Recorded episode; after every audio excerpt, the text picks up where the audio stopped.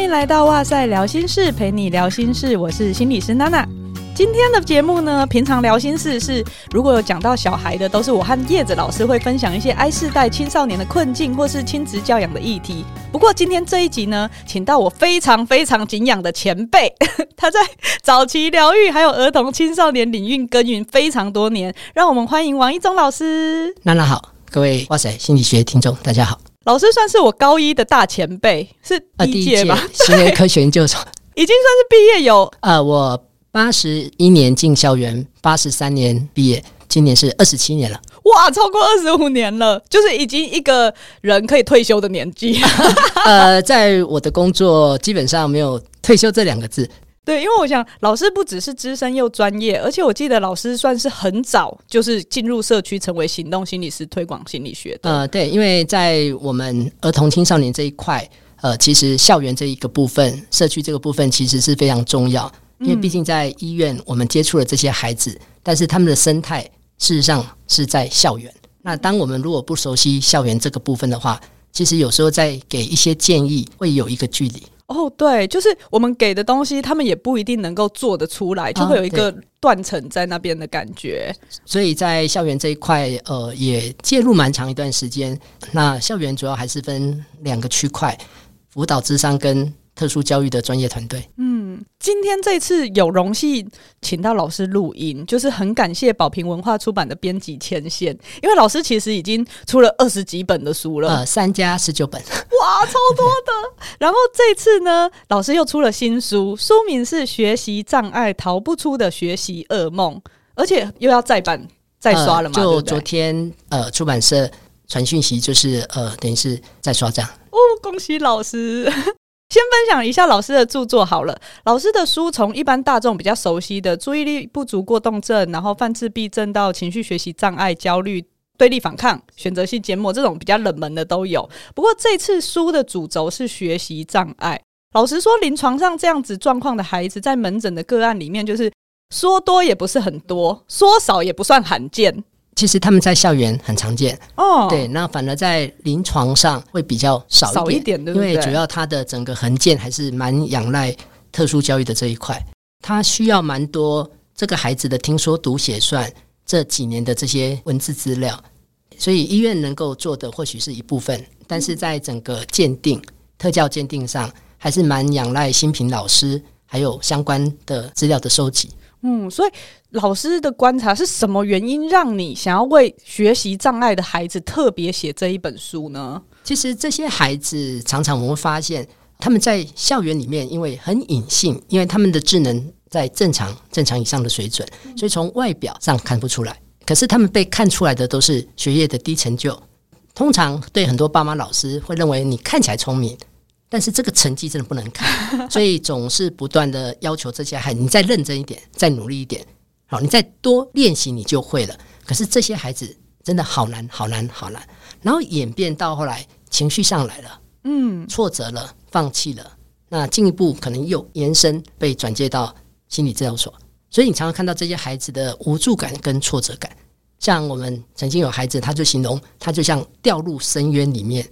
想跳跳不出来，是让呐喊也没人听见，因为大家不知道他怎么了。呃、对，然后甚至连孩子自己也不知道他到底怎么了。嗯，因为他已经好努力了，可是我不知道为什么我学不会啊。嗯、那以我们大人来讲，通常就是不努力嘛。对，他只要找一个原因，需要找一个地方归因，那你一定是你态度不好，你没有认真。我们大人总是很容易倾向用喊的，你专心一点。专心点，专心点。那、通常喊的，我们就认为他就专心了。好，你再加油，再努力，就一定会好。多练习就会。可是这些孩子，他们就像希腊神话学习佛斯那块大石头一样，呃，可能今天晚上勉强记下来，可是到睡觉可能一翻身，这些字、这些符号可能又。不见了，又不见了，又滚对。所以这边其实我觉得，在老师的书里面，一开始就有让大家能够慢慢去区辨所谓的学习动机低落，跟学业成就低，跟呃学习障碍，它是完全不同的事。诶，老师可以帮我们再多说明一点吗？因为我觉得这几个词对于听众来说应该都很陌生。通常爸妈老师比较会看到的是所谓的学业低成就，好像国英数设置，他可能出来的成绩不理想。好，但是。第一件事情来了，学业低成就的因素有很多，可能包括他理解的问题，嗯，或者是说他本身智能认知的问题。当然，也有孩子他不想念，我没有把时间花进来。那有的是基础没打好，这个是学业低成就。可是有些孩子是他的学习动机低落，可能不止在学业低成就，他可能在其他的日常生活事物、兴趣嗜好，他可能这方面也都下来了。也就是说，对有的孩子没有目标哦，然后对于热情、热烈的情感也没有，也不会有好奇，也缺乏了兴趣。同样的，对自信也好低好低。那另外也没有什么参与感，也没有所谓的好的心情。所以在这当中的话，有时候我们就会发现，有些孩子是内在学习动机他是低落的。那一般内在学习动机低落，他可能影响的不止学业，可能还有他的一些嗜好活动等等，就是更广泛性一点的。那学习障碍的话，基本上它就相对是比较容易被误解了。好，学习障碍它本身智能一般在正常以上，可是它的内在能力落差很大，就是有的孩子智力测验做出来。也许他的语言理解方面非常的好，但是他可能在推理上，在视知觉上，他可能相对是落差大。有一个重点就是说，这些孩子他们在一般教育这个教学对他们是没有效果的，所以他们往往反映在，比如说听说读写算，或者是像书写、阅读或者数学障碍。所以就是说，在学习障碍孩子，其实只要找到适合他们的策略、他们的模式，他的学业是可以上来的。我觉得我们的那个教学里面真的好重阅读跟写，太重语文的部分了。所以这也是在这本书很强调一件事情，就是对我们大人来讲，真的不要执着了，真的不要执着。人生真的没有说一定得非得如何不可。哦，因为有些孩子他在输入阅读上，他就是真的有困难。所以在这种情况下，我们是真的可以稍微放一下，换个方式。如果说这个孩子他可以透过影像。透过听，透过实际操作，他也可以了解一些基本的认知、课业的基础。这个部分先有了之后，我们再来阅读，也许百分之二十、三十、四十。可是常常我们就是百分之九十几，可能都是要求哪边跌倒哪边站起来。哦，对，华人最喜欢缺什么，然后我就给你补什么。呃，这个是很可惜、很可怕，就是一个孩子每天眼睛一张开，他看到都是他没有的。哦，然后好吧，我没有，那我努力有，那就算了。可是我没有，再努力还是没有，就是你一直归零、归零、归零，弄到最后，孩子动弹不得了。对，孩子就会觉得，那干脆不要学好了啊，渐渐的也失去了那个兴趣。嗯，他们到最后习得无助感，呃，非常非常的常见。另外一个问题就是说，假如我们早一点发现他的这些学习特质，因为毕竟他们是神经心理方面的异常。啊，所以有的孩子可能在注意、记忆，在一些推理、知觉、知觉动作等等出了问题。如果我们早一点发现，早一点做一个策略的调整、学习的调整，他们的基础或许还可以上来。可是常常有一种情形是，等到他的基础一直上不来的时候，呃，我可能五年级，但是我前面的阶段一直没有办法学习。等到你们想要做调整的时候，我也没办法了。在校园里面也常常有个现象，很容易把学障当成智障在教，哦，就是降低标准啊、呃。其实这个有时候对老师来讲会是比较好教，就是你五年级我再拿三年级的版本、四年级的版本，可是问题还是一般的教学策略是无效的。所以学长在校园里面也比较棘手，就是说他们需要真的是量身定做。可是对老师来讲，我没有那个时间，没有那个专业，所以在这种状况下，你要老师去做改变，最常听到一句话就是不公平哦。大家纸笔测验，为什么他要用讲的，要用打字的？大家自己读题，为什么他要报读？所以常常老师一句话不公平，可能有些家长他可能就不知道该怎么说了。好，可是我们常常也会来问老师，什么叫公平？如果在教室里公平，那应该每个学生应该就不会分第一排、第二排、第三排，就应该大家都坐在同个位置。那坐在同个位置也会出现一种情形，你会叠起来嘛？因为毕竟得叠起来。那叠起来为什么要叠在下面？那你要叠在上面。但老师可能讲，啊，他比较高，他坐后面；眼镜度数比较深，他坐前面。所以你会考虑他的身高，考虑他的度数，但是我们却没有去考虑这些孩子，他们可能在记忆。在辨识这些符号其实是有困难的，所以在这当中变成说，当我们还是很执着一定非得如何不可，真的是折腾了这些孩子。真的，诶，老师刚刚有讲到一个，我觉得或许大家不知道，就是学习障碍其实有很多不同的类型，诶，就是它一直性是很高的，这也是他为什么那么容易让家长跟孩子觉得瞎子摸象，也不知道自己到底怎么了的一个原因。老师可以跟我们稍微介绍一下阅读障碍或书写、数学这些的差别？就阅读障碍来讲，它本身是输入，所以大多数的孩子，他们可能在文字符号的辨识上，我可能就有困难了。我记得他们会说什么字好像跳来跳去有的孩子他可能在阅读这些字，其实一下子可能那个边部件可能开始浮动了。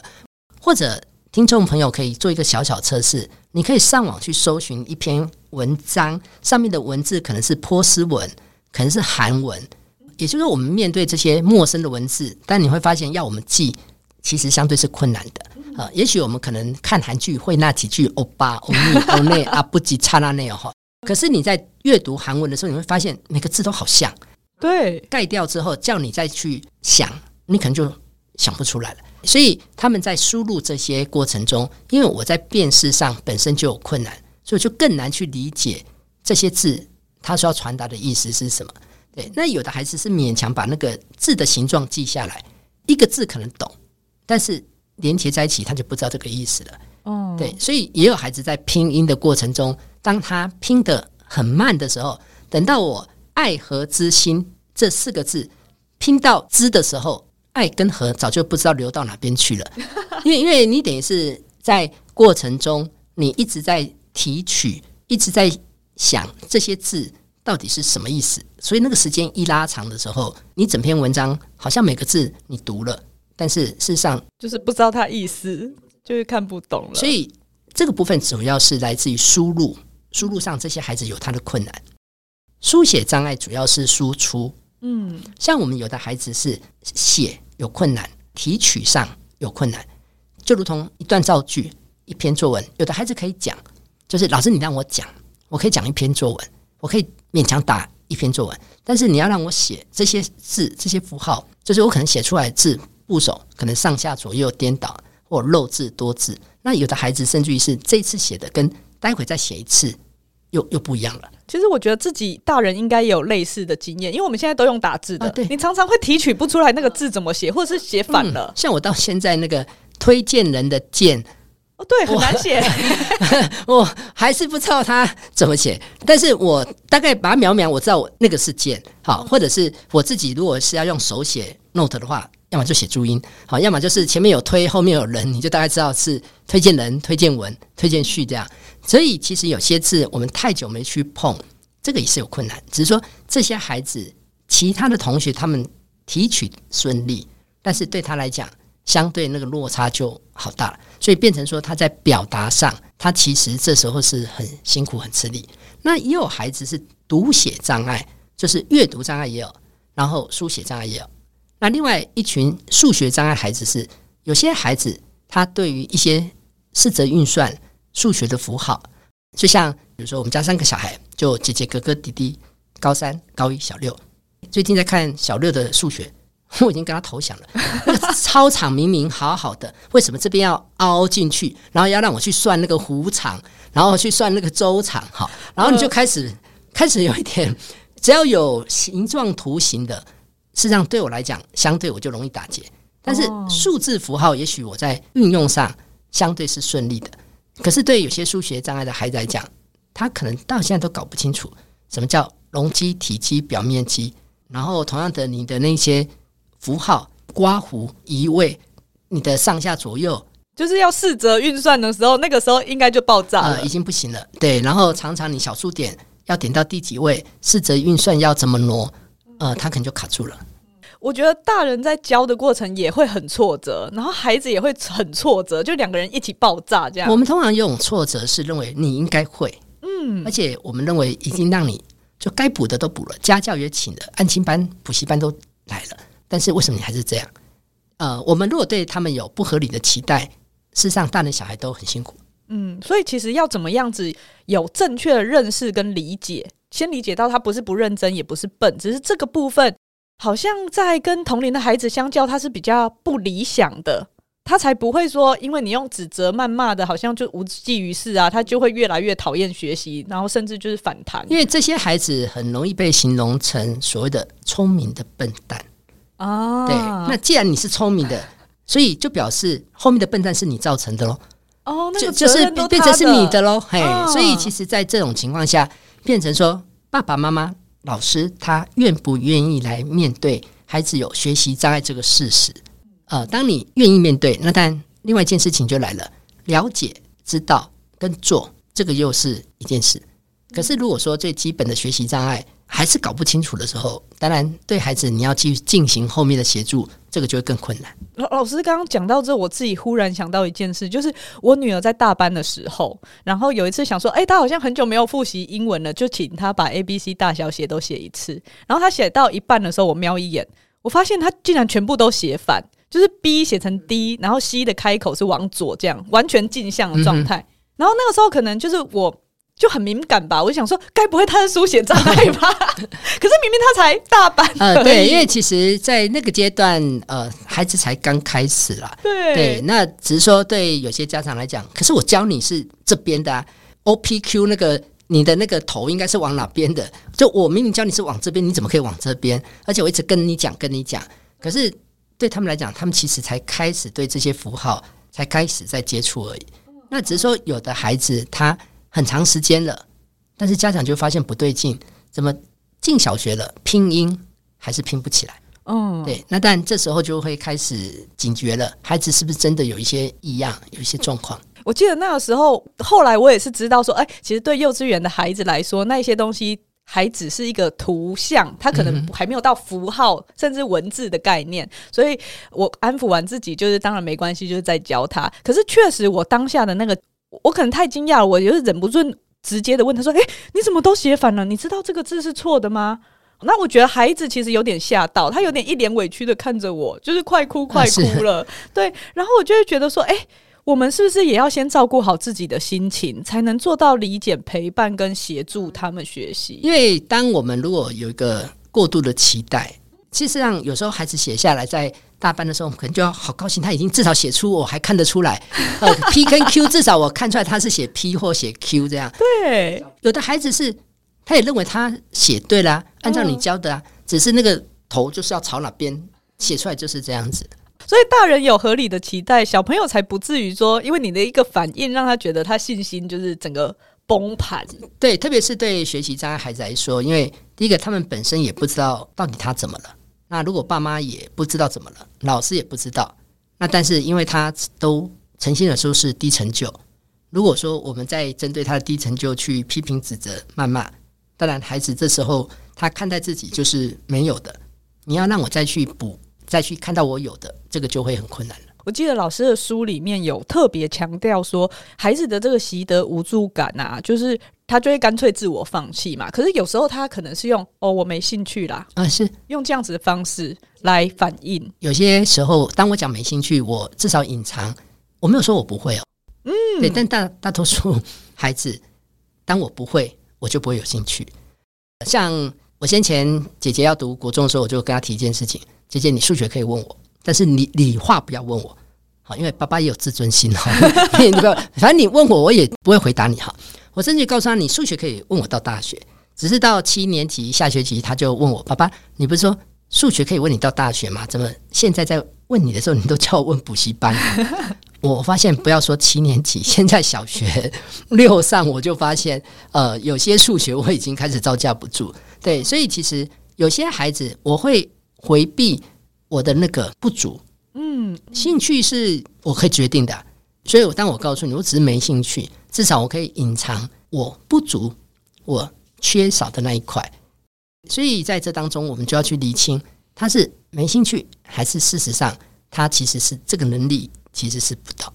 因为老师的这句话其实真的蛮提醒我的。有时候我们会在临床上看到一些孩子就是吊儿郎当的，什么都不在乎的样子，但其实他并不是真的不在乎，而是他可能梦遇到了某一些困难，他有一些没有办法突破的困境，所以他用这样子的方法来让自己好过一点。至少，呃，那一刹那他至少觉得他是有的，不是我不爱你哦，嘿，我只是我不要哦，但是短暂的自信虽然有点虚无，但是至少还是有。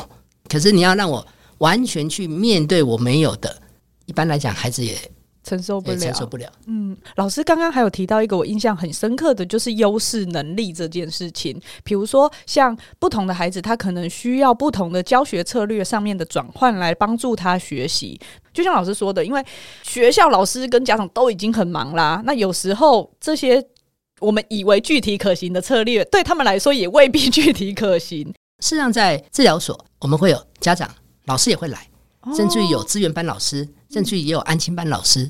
就是说，有的老师他也会想了解。好，那另外一种情形就是说，今天我们如果给了这些建议，那当然有一个部分是针对家长部分，我们会去做追踪。比如说上次给的这个建议，回到学校老师执行的部分，或者是说爸妈在跟老师沟通的过程中，像比如说有的孩子需要报读。这时候家长去提出他的需求，那学校这边是不是已经开始安排报读的部分？我们有的孩子是有争取到他可以用说，然后录音，学校在做誊写，所以在这种情况下就会变成说，当家长把这个意见带回去，那接下来的话就会去看老师或资源班这边他们的整个配合跟执行的程度。嗯，因为我记得还蛮多可以弹性的使用一些辅助性的工具和策略，像像我记得大考中心也可以申请，比如说他是用电脑打字的，就是在这当中，你如果有特教身份，其实以学习障碍会相当建议取得特教资格。好，因为有医疗诊断不等同有特教身份，可是你如果跟考试、作业、评量等等升学有关，这个身份你肯就需要有。那事实上你会发现，在高中职大专院校学习障碍好常见。对，如果他们不申请这些资源的话，他考试其实是吃亏的。他其实对他才是不公平呢。那只是说有些很现实的。我曾经在大专院校演讲的时候，有问过现场老师，其实会有不同的评分方式。有一种就是，我就按照我的方式考，考第一次不及格，考第二次，那最多就是六十分，这是一种。第二种就是考完。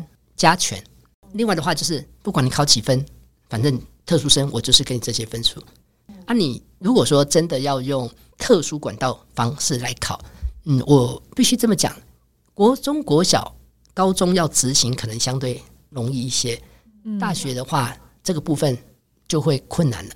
就说你要让教授他再去出一份考卷，其实，在校园教书的人会发现，出考卷其实比写考卷更难。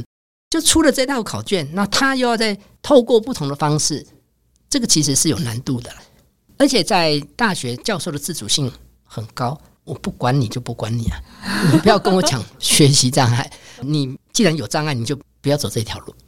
哦，对，其实，在特殊教育的部分，小学端、国中端相对是比较完整，然后在执行上相对是比较彻底，所以一般我们都会建议你，如果在小学端有提供的这个服务。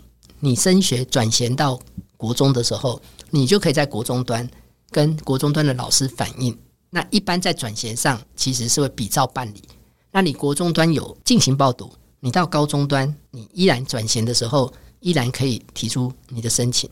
那至于说到大专院校，那这个可能就要看家长或学生如何跟教授之间的沟通。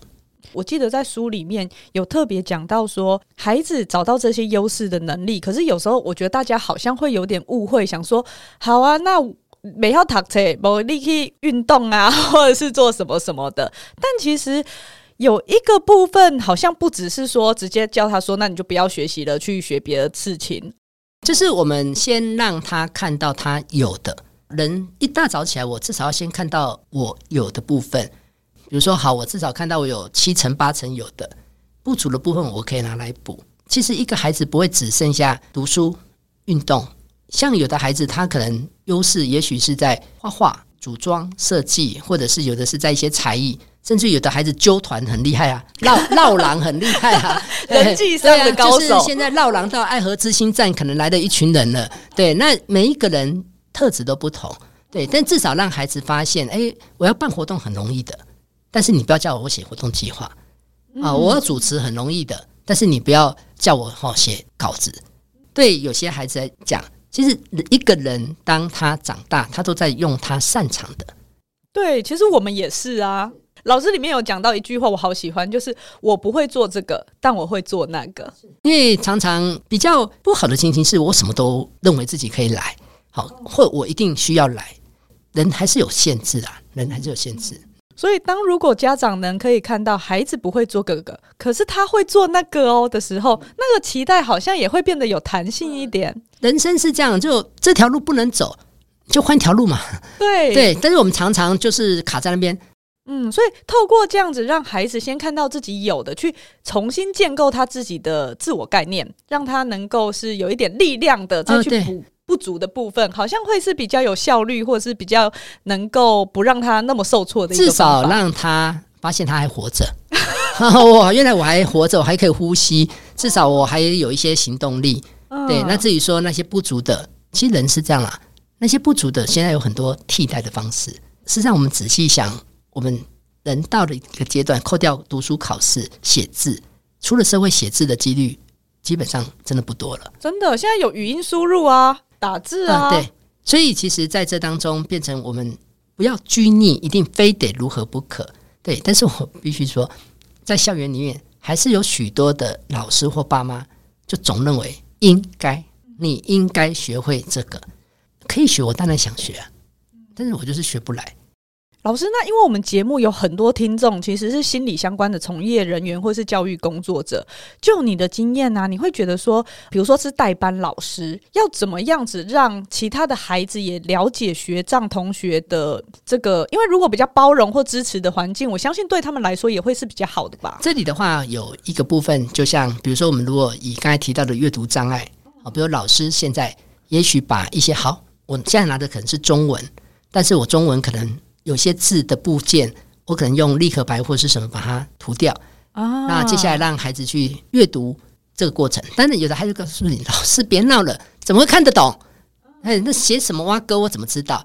但是也许我可能想要告诉你，就像你看不懂，你可能很困扰，因为我一直要求你啊，一定得要把它读出来，好，否则你不准下课一样。那其实那种感受，其实就像今天这个同学的感受是一样。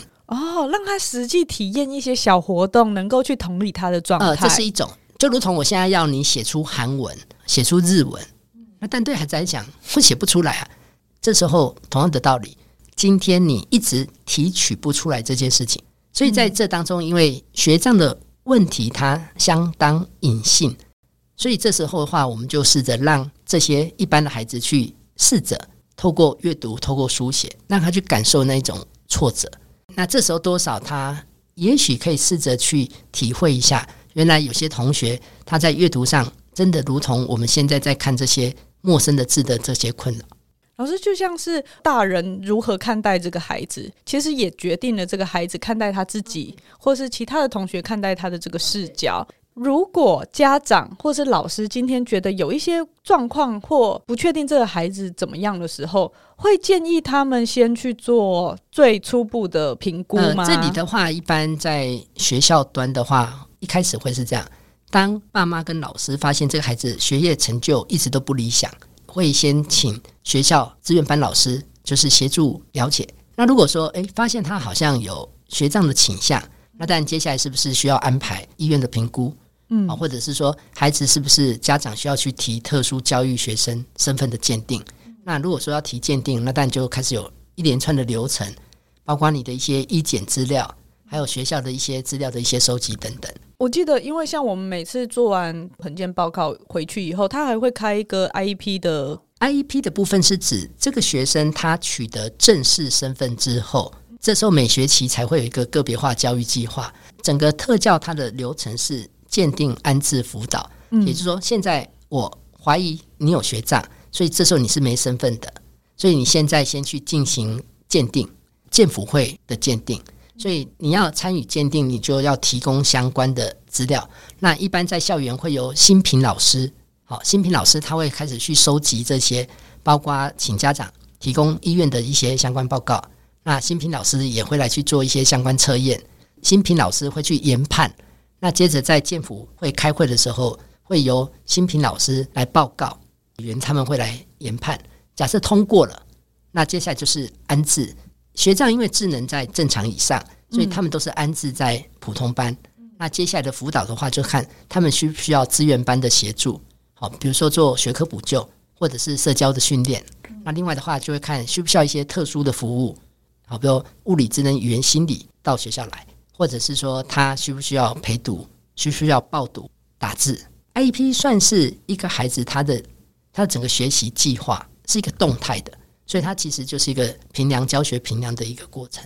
嗯，所以如果我觉得刚好这一集也透过老师，就是不管是临床端或者是学校那一端都很熟悉的状态，跟我们的听众分享这个，因为其实大家不会很知道，如果我们今天为孩子做了某一些评估或申请了什么以后，家长有时候会很怕标签这个问题，嗯，所以他们就不敢去做这个动作。其实会让家长了解特教身份是他的权益。嗯，如果要标签，其实不需要这个身份，孩子字一直写不出来。成绩一直很差，这个标签已经在上面了。嗯，所以或许如果能够带来让医院评估，然后让学校的资源能够介入帮忙他的话，其实可以了解孩子的困难到底在哪里，到底是输入的问题还是提取的问题。然后大人跟小孩反而会拨云见日，就是松一口气耶。至少对孩子来讲，他发现原来我的问题点是在这里，他也发现我真的是努力了，真的是错不在我自己。实际上没有人有错。学校老师也没错，只是说学校老师的这个教学方法不适合他。嗯，好，那家长也没有错，就家长也很努力的，只是我之前不知道你是这样。那孩子也没有错，在这本书其实也是在后面，整本书我就像那个回力标这样丢来丢去，就是一个阿贝一直阿拜托诶，阿拜托诶，就是有点苦口婆心，一直在旁边一直喊，一直喊，一直喊。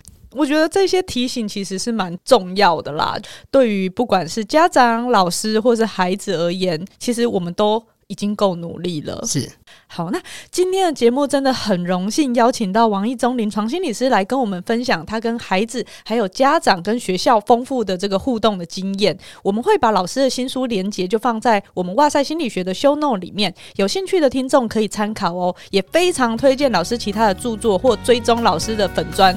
希望今天分享的心理学内容大家喜欢，也欢迎给我们五星评价，或是到脸书和 IG 找我们。所有的留言和讯息，我们虽然没有办法立即回复，不过都会尽量全部看过。今天的哇塞聊心事就到这边喽，拜拜，拜拜。